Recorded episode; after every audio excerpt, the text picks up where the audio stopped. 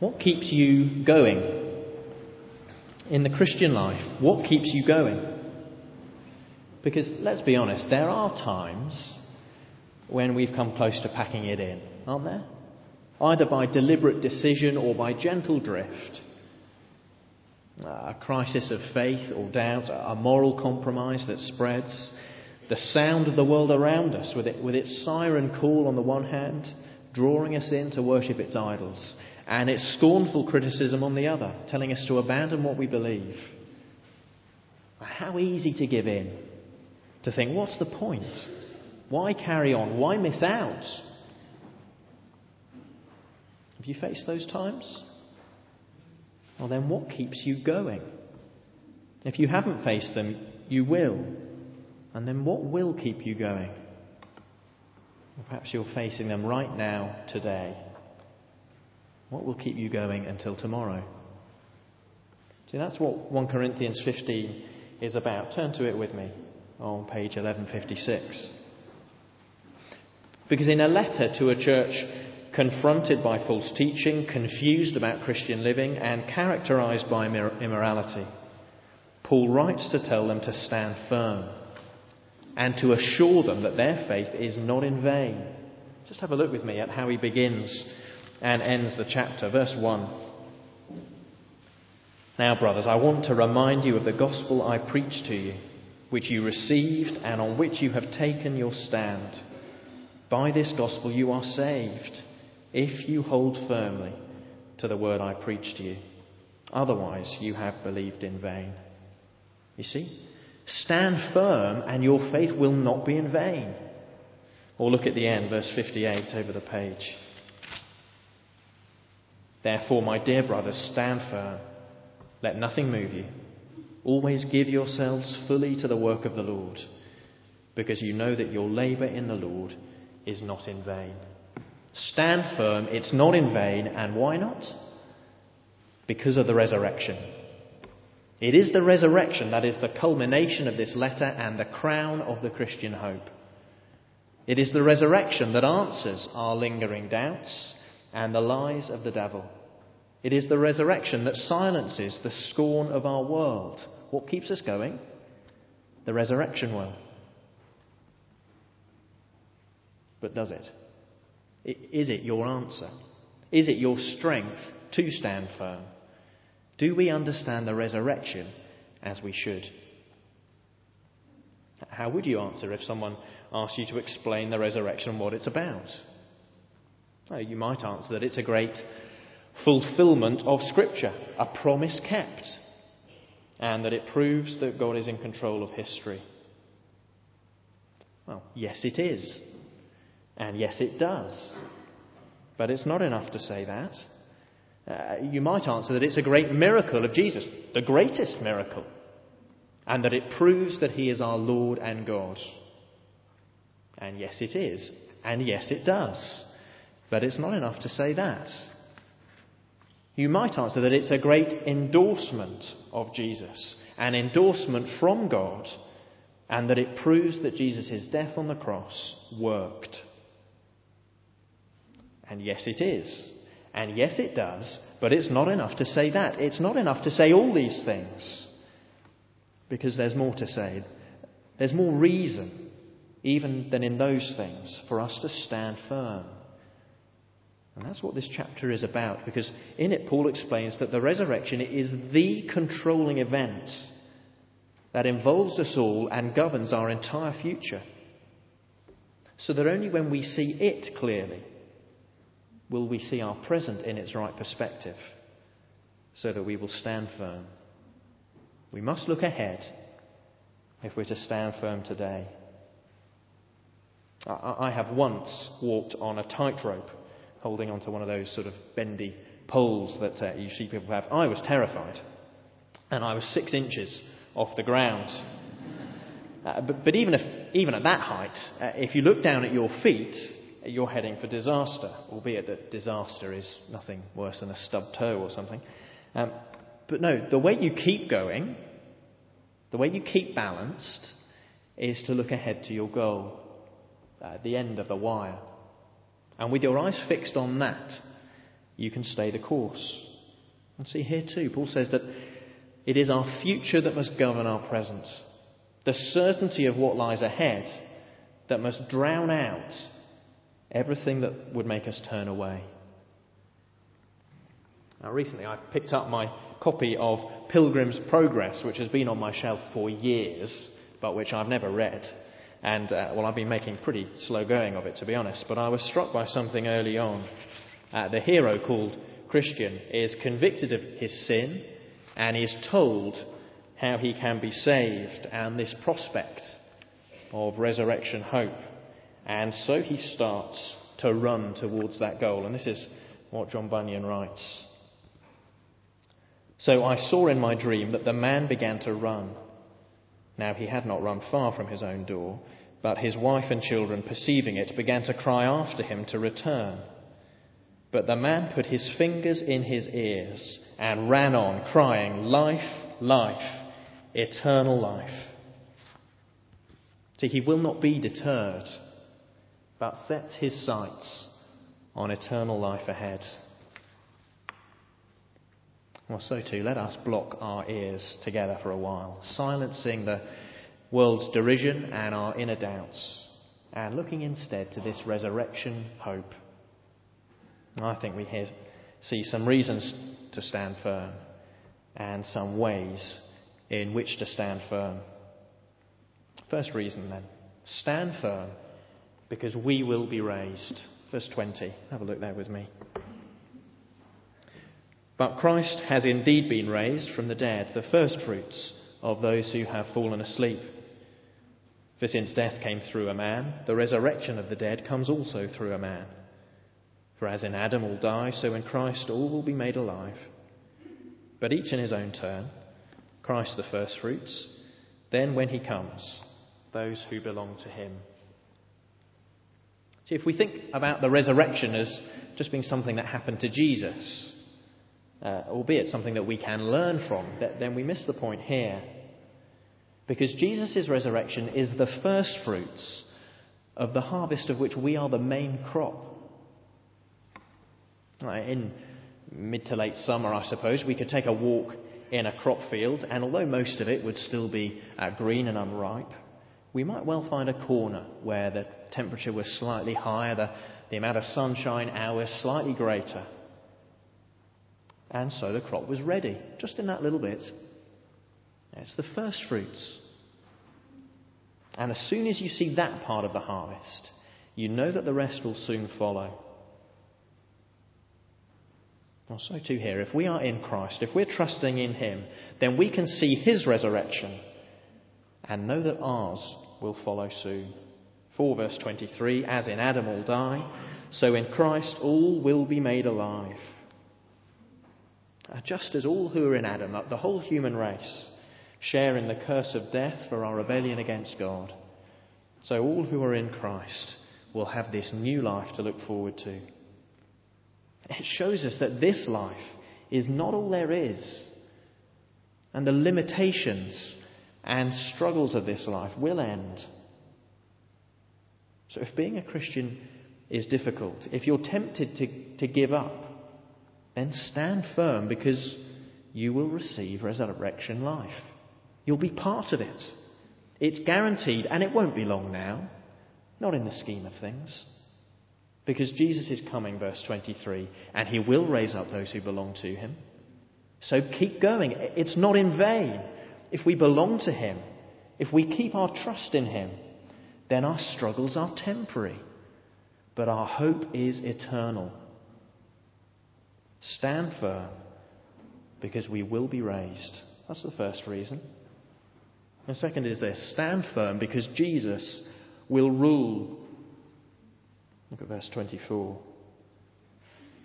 Then the end will come when he hands over the kingdom to God the Father after he has destroyed all dominion, authority, and power.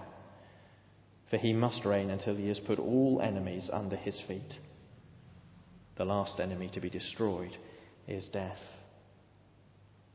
See, the resurrection, Jesus' resurrection, sets in motion the victory of God over every enemy until we see the final consummation of the kingdom when he returns. Oh, we live in a world where God often appears to be defeated and where evil appears to triumph. But the resurrection shows us that he is not defeated. And he will be vindicated. And the forces that tear apart this world will be crushed as he reaches out to take all those in Christ back into relationship with himself. And this defeat of death that Jesus' resurrection begins and our resurrection completes, it is like the final keystone in the arch of God's rule. A rule where we see Father and Son working together, verses 27 and 28, so that the ultimate purpose of history will be fulfilled, that God may be all in all. His sovereign rule universally acknowledged and applied. Stand firm because Jesus will rule. He will rule over the very things that tempt us to turn away from Him. He has defeated them, so, so don't give in to them. They are fatally wounded, so don't rely on them. The day is coming when He will put everything under His feet. So don't live as though there are things above Him today, above Him in importance, in power, in priority. No, Jesus will rule. The resurrection proves it. Because now we see Jesus exalted to the highest place. Philippians 2 language, so that every knee should bow in heaven and on earth and under the earth, and every tongue confess that Jesus Christ is Lord. Your faith is not in vain because Jesus will rule over our enemies. And so, if we live as his enemies, well, we would be destroyed. So, stand firm. Keep going because Jesus will rule. Stand firm because we will be raised. Stand firm because Jesus will rule. And then one more reason stand firm because the alternative is ridiculous. You see, the fact of resurrection, that, that life here and now is not all there is, is actually something that we all know instinctively. And that's why in verse 29, I think Paul highlights the inconsistency of those who deny the resurrection. Because deny it as they might, they cannot live like it. Verse 29 Now, if there is no resurrection, what will those do who are baptized for the dead? If the dead are not raised at all, why are people baptized for them? I'm sure there are a few uh, atheists who, who fully follow through on the logic of their position, uh, but I've never met one, and I don't think there were any in Corinth. You see, here it seems as though some members of the church uh, were getting baptized on behalf of others who were already dead. And we might have expected Paul at this point to uh, mention that this isn't something they should have been doing anyway. And perhaps at another stage he did. But the point he makes here is that their practice exposes their inconsistency. It's ridiculous. Because whilst they say that resurrection doesn't happen, they behave as though it does. They can't follow it through. And I'm sure you've met with similar inconsistency today. Now, I think of people I visited when a family member has died. And time again, when talking to people who have no interest in God, who say they think He doesn't even exist, Yet still they talk about their loved one being at peace, or watching over them, or being reunited with others. Or I think of people who claim that there is no God and that this life is all there is, that the physical world around us is all that we can know or have, and yet who still want to hold on to moral absolutes of good and evil, of truth and beauty. Concepts which depend on the God they deny, even to make sense. No, stand firm. Stand firm because take a look at the alternative. It doesn't make sense. It can't be followed through. No one lives like it. Stand firm because we will be raised. Stand firm because Jesus will rule. Stand firm because the alternative is ridiculous. But what does it mean to stand firm? What, what will it look like in practice? Well, two things I think here. First, we're to stand firm in our struggles. Verse 30 there. As for us, why do we endanger ourselves every hour? I die every day. I mean that, brothers, just as surely as I glory over you in Christ Jesus our Lord. If I fought wild beasts in Ephesus for merely human reasons, what have I gained? If the dead are not raised, let us eat and drink, for tomorrow we die. I don't know what you're like in a, a traffic jam on the motorway, but I find it's easy to get jealous of people in the other lanes. They always seem to be going faster than you are. And so you sit, don't you, with mounting frustration until finally you flick on the indicator, wait for someone who's feeling, frankly, more charitable than you are, and you pull out only to find that your lane slows to a standstill and your former lane picks up speed. Well, for Paul, living for Christ can you make you feel that everyone else is getting ahead. For him, it meant that he was in danger while they were safe. He denied himself while they indulged. He fought for the gospel while they were carefree. For us, it might mean those things. It might mean that we see people advance beyond us in their careers, in their possessions, in their time, in the experiences they have, the places they see, until we think, what is the point? Why am I in this lane? Well, says Paul, stand firm because of the resurrection. Sure, if the dead aren't raised, then swap lanes. Let, let's eat and drink, for tomorrow we die. But Christ is risen. So we will be raised, and Jesus will rule, and so don't be diverted away from him. Resist the temptation of the world and endure the difficulties of serving God. And there are difficulties. Do you know what it's like to die every day? as a Christian, in serving the Lord and others, to feel like you're pouring out your life and it never stops and it never changes until you're ready to give up. I've known people brought to the edge like that, that the small group leaders who want to stop because they feel that uh, they're used by their group, they, they're always giving and never get anything in return. Uh, the group coordinator who, who resigns as soon as they receive any criticism, uh, the missionaries who, who come back because they've had enough of the lifestyle, the Christian who stops giving to church because they're fed up with living on a budget, the, the person who's just tired of facing criticism and contempt from unconverted colleagues or family, and so who resolves to stay quiet. Wait, says Paul. Remember the resurrection and stand firm. Because our struggles are not in vain. Instead, verse 31, they lead to glory.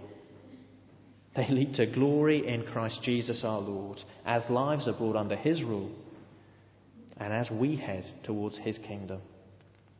Stand firm in your struggles. And then finally, stand firm against sin. Verse 33. Do not be misled. Bad company corrupts good character. Come back to your senses as you ought and stop sinning. For there are some who are ignorant of God. I say this to your shame. See, ultimately, if we, if we lose our focus on the resurrection, then we will adopt the standards of those around us. And bad company corrupts. And we keep bad company. Our society today is full of those who will join in the shout of verse 32 let's eat and drink, for tomorrow we die, and who are restless in their pursuit of their own pleasure. In Corinth, that led to that led people into one-upmanship, jealousy, sexual immorality, selfishness, and self-indulgence. Now, wouldn't our list be similar today? And that was just within the church. Now, don't be misled Watch who you watch. Don't let yourself be conformed to the standards and desires of those around you who live denying the resurrection. Because they have got wrong what is the controlling event of the whole of history and the whole of our lives. Now, perhaps you are aware of an area that you need to address, where you do need to come back and stop sinning to stop exposing yourself to the corruption of those around you, the corruption of our sinful nature within, and instead to come back to the Lord. Oh, we can do that in light of the resurrection. We can do that when we get our thinking straight, when we come to our senses. Uh, we need to stop being ignorant of God, because that's when we sin. It's wrong understanding that leads to wrong living. We'll sin when we forget who God is and what He's going to do. That final destruction of every enemy, authority, and power. When we forget that, we will sin. When we forget that, we'll treat some things as though they're more important to us than Jesus. When we forget that, we'll drift away from Him and fail to stand firm. What keeps us going? How will we endure the struggles and temptations of the Christian life? By lifting our eyes to our resurrection. Won for us on the cross, proved to us at Easter, and waiting for us when Jesus returns. Because when we see that clearly, when we see our glorious future, that we will be raised and that Jesus will rule, then we'll stand firm in struggles and against sin, always giving ourselves fully to the work of the Lord, because we know that our labour in the Lord is not in vain. Let's pray together.